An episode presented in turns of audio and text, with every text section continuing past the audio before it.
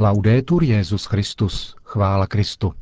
Posloucháte české vysílání Vatikánského rozhlasu v neděli 20. února.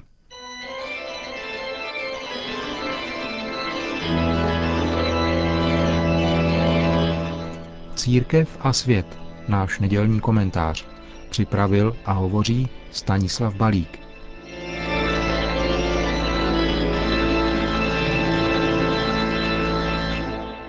Únor se opět neúprosně blíží k nešťastnému datu 25. Rok od roku se víc a více naléhavě vkrádá pocit, že se vytrácí krátce existující konsenzus o převažující nešťastnosti tohoto výročí. To, co se ale stalo před pár dny, je už vážným varováním. V poslanecké sněmovně se projednával návrh zákona o třetím odboji. Ten je sám o sobě spornou normou, Mají k němu výhrady i renomovaní historici soudobých dějin i někteří političtí vězni. To však nijak neospravedlňuje skandální vystoupení některých komunistických poslanců s Miroslavem Grebeníčkem a Martou Semelovou v čele. Bývalý šéf Grebeníček dal svým dlouhým vystoupením vzpomenout na slávu, již se KSČM pod jeho vedením těšila. Připomněl, jak výborným taktikem a strategem byl. Jeho řeči nelze nic vytknout, až na zamlčování nejpodstatnějšího. Tentokrát byl Grebeníček za toho hodného, kdy přiznával, že se kdysi staly i tragédie a neospravedlnitelné křivdy. Přesto ale šmahem veškerý protikomunistický odboj a odpor, který byl, přiznejme si to, nečetný, označuje za individuální a skupinový teror Mluví o době hlubokého míru, o existenci suverénního státu uznávaného všemi demokratickými státy. To je dnes ale Severní Korea taky. Podstatnější bylo to, co neřekl, že každá snaha o vybudování pouze rozumem ovládané společnosti potírající náboženství končí protirozumovým termidorem ústícím v pitoreskní aparáčický systém. Temnou komunistickou tvář ukázala poslankyně Marta Semelová. Je to nová poslankyně, dlouholetá předsedkyně Pražské komunistické krajské rady, do léta učitelka na prvním stupni základní školy, která již léta uctívá památku Klementa Gottwalda a představuje radikální křídlo strany. Ve svém parlamentním vystoupení tvrdila, že naprostá většina poctivých lidí přijala po únorový režim za svůj. Prý se s nadšením účastnili brigád, jezdili na stavby mládeže a rozvinuli zemědělství, které bylo schopno zajistit výživu národa. Ano, i na takových učitelkách dnes stojí české školství. Skutečně si myslí, že zemědělství bylo rozvinuto tím, že tisíce selských rodin byly vyhnány ze svých statků a další desetitisíce šikanovány a vydírány likvidačními zemědělskými dávkami. Jejich výše ještě dnes vstupuje do hrůzných snů posledních téměř stoletých stařenek a starců. Bylo zemědělství rozvinuto tím, že se z hrdých sedláků hospodařících na půdě držené po staletí jejich rodem stali kolchozníci se společenskou úrovní někdejších pacholků a podruhů. Soudružka Semelová ale jde ještě dál. Volá po ocenění bývalých pohraničníků, kteří bránili hranice, aby lidé mohli v míru pracovat. Ano, těch pohraničníků, kteří třeba již na konci března 1948 zastřelili kněze Vojtěcha Rigála, který chtěl odejít do Německa. Zesnulý páter Antonín Huvar s jemu typickou ironií říkával, že hranice musely být tak pečlivě zadrátované a hlídané proto, aby se do komunistického ráje nenahrnuli davy lidí ze západu, pro které by už nebylo místo. Marta Semelová na demokratické parlamentní půdě mluví o narušitelích státních hranic, u nich šprý podle historických pramenů z 50. let byly nalezeny samopaly a ruční granáty. O hodnověrnosti takových pramenů máme důvody pochybovat. Podle podobných někteří mladíci chystali únos prezidenta Beneše z Lhoty Štibrákové, či biskupové a řádoví představitelé byli vatikánskými špiony. Je to obecně velký problém zkoumat historii doby nesvobody na základě písemných pramenů vzniklých u komunistických soudů, státní bezpečnosti či obecně tehdejší SNB. V čem je ale hlavní kámen úrazu? Grebeníček a Semelová buď nepochopili, nebo to alespoň nepřiznávají, pravé motivy, které vedly k sepsání tohoto nešťastného zákona. Ten totiž slouží jako jakási náhražka, šidítko, výraz bezmoci vyjádřený otázkou, co víc vlastně teď ještě můžeme dělat. Je to výraz zklamání nad tím, jak se společnost nevyrovnává se svou minulostí. Když oběti a jejich pozůstalí vidí nepotrestané estébáky žijící z tučných výsluh, stále soudící bolševické soudce a komunistické prominenty svobodně exhibující v parlamentu, mají pocit, že je vlastně skoro vše při starém. A jako tonoucí stébla se chytají bláznivých nápadů zákonem kodifikovat úctu a historickou pravdu. A přidávají se k tomu zklamání z nenaplněných očekávání. Církev čekala, že budou zase plné kostely. A oni nejsou, protože důvody jejich prázdnoty nespočívají pouze v komunistickém čtyřicetiletí. Jiní čekali, že lidé přestanou podvádět, lhát a krást. A oni ve svobodném prostředí hřeší snad ještě víc než v nesvobodném. Dvě desetiletí po pádu železné opony doznávají velkého comebacku komunistické seriály. Nejen ty nevinné, ale ideologické škváry, jakkoliv řemeslně dobře vyrobené, typu 30 případů majora Zemana, žena za pultem či chlapci a chlapy. Měl jsem loni v rodném Bludově příležitost sledovat, jak vnímají tato ideologicky předpojatá díla deváťáci.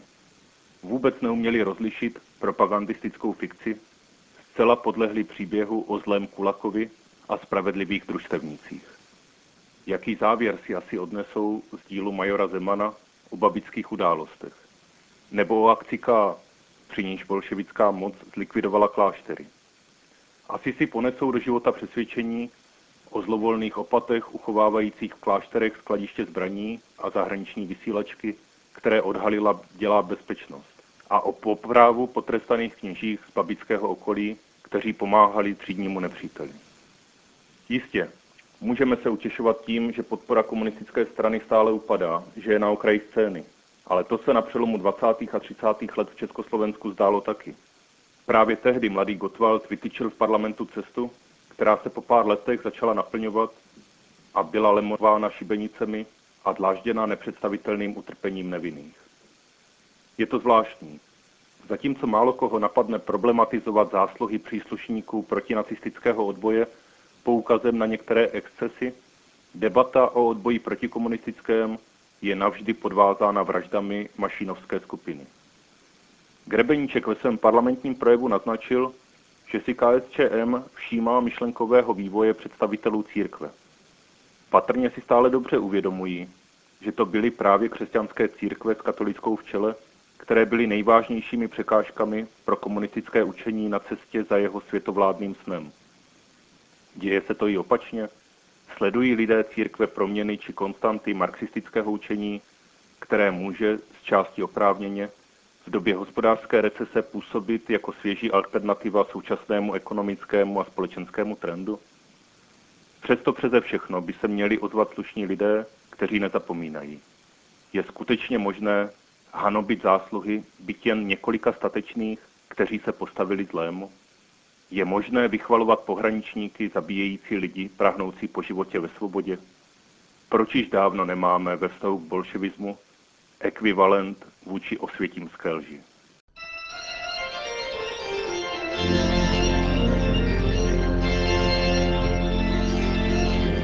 Slyšeli jste náš nedělní komentář Církev a svět, který připravil Stanislav Balík.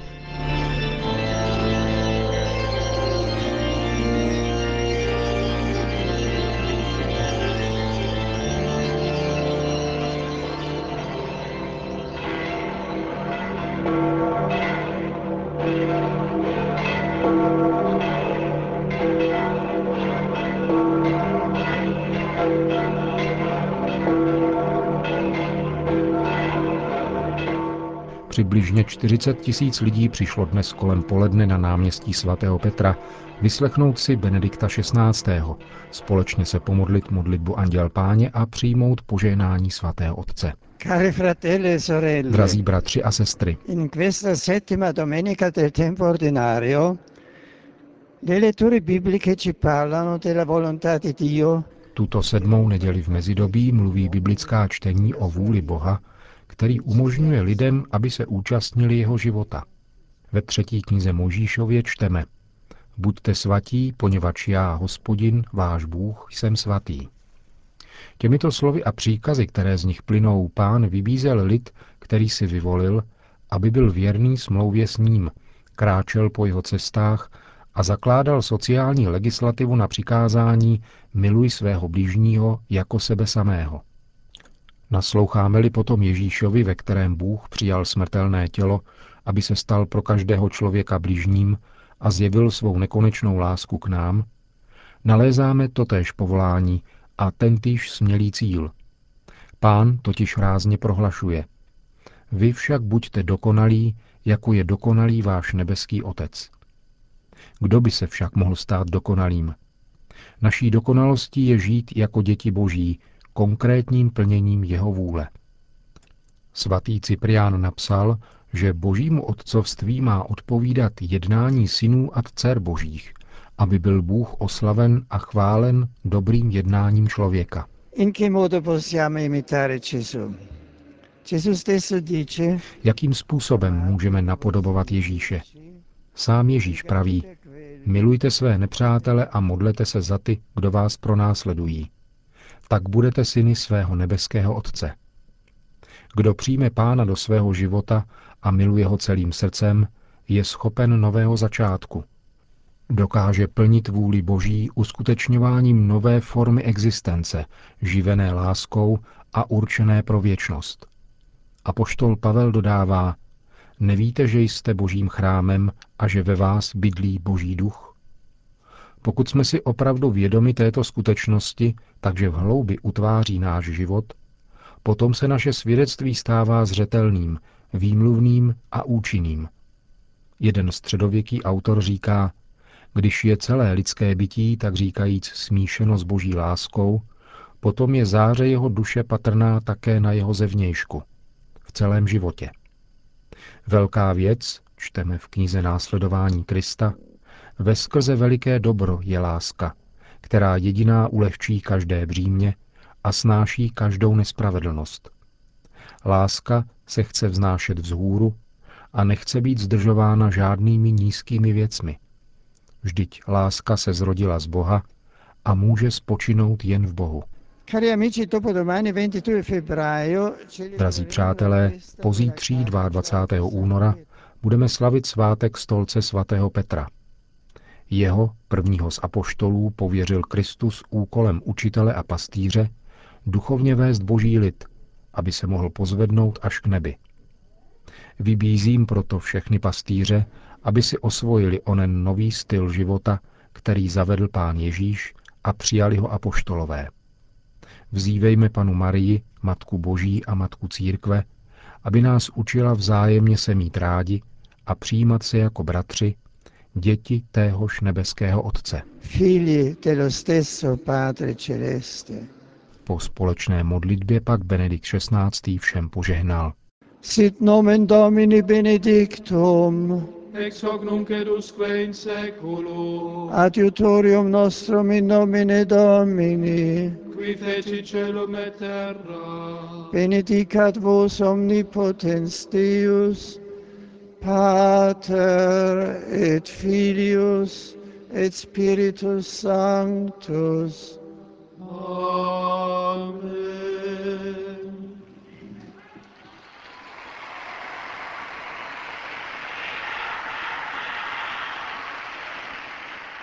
Končíme české vysílání vatikánského rozhlasu.